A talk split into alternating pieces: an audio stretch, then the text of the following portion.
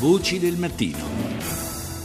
Le 6:41 minuti e 19 secondi, ben trovati all'ascolto della seconda parte di Voci del Mattino da Fabrizio Noli e parliamo adesso di una festa che sarà celebrata tra due giorni, l'8 marzo, festa della donna. Ma che significato ha oggi questa ricorrenza? Rita Pedizzi lo ha chiesto ad Emma Bonino, protagonista di numerose storiche battaglie femministe negli anni 70 e ancora oggi protagonista della vita politica italiana. Francamente non mi pare ci siano grandi margini di celebrazioni, però ci sono invece grandi necessità di impegno e di battaglia per andare avanti nel nostro paese ed e, e, non solo. Quindi dipende se eh, appunto non è un giorno all'anno per celebrare non so bene che cosa, ma se è un modo di, di ribadire un impegno per muovere eh, eh, il nostro paese e non solo verso eh, una reale parità e contro la violenza, insomma, dipende come uno lo, lo, vive e lo esercita. Tra le tematiche maggiormente al centro dell'attenzione, quali oltre la violenza? Ma, per esempio l'accesso e la parità al mercato del lavoro, che sarà pure scritta in teoria, ma eh, come è noto in pratica non c'è, o l'accesso diciamo, ai posti di potere, e che anche lì eh, ovviamente è scritto in teoria,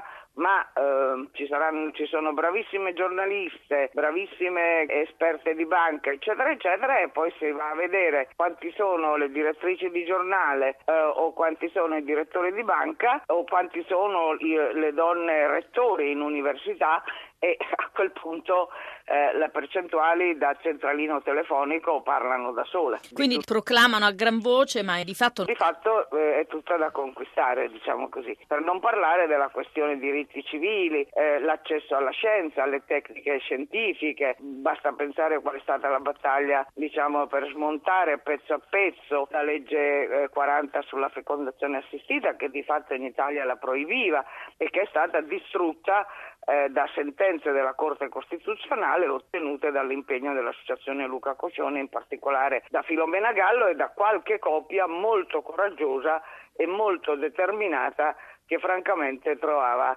inaccettabile dover andare eh, in Spagna piuttosto, piuttosto che eh, in altri paesi. Quindi insomma in qualunque campo diciamo che la strada è, ne abbiamo percorsa molta, quindi questo non va nascosta, ma proprio perché eh, si sono potute cambiare molte cose, questo ci deve dare maggiore voglia e maggiore impegno per continuare questa strada che in tutto il mondo è molto in salita. Lei è stata protagonista di queste grandi battaglie. Essere femministe oggi che cosa vuol dire? Essere femministe oggi non è molto diverso da cosa voleva dire eh, rivendicare i propri diritti, l'autonomia, la libertà di scelta eh, degli anni 70. Eh, semplicemente è un adattamento alla realtà di oggi, quindi alcuni diritti eh, li abbiamo ottenuti anche se sono adesso messi di, fortemente in discussione o alcune eh, possibilità. Pensi che in molte regioni italiane la famosa legge 194 praticamente non è applicata per un uso distorto e massiccio dell'ob- dell'obiezione di coscienza. Quindi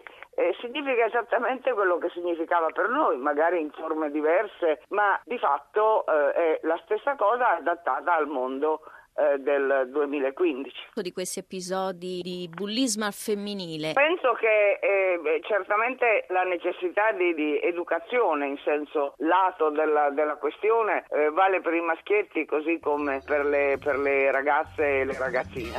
E il messaggio è sempre quello, ed è che l'arroganza e la violenza non portano da nessuna parte. Diciamo che sono casi più isolati, diciamo così, ma che comunque io non, non sottovaluterei.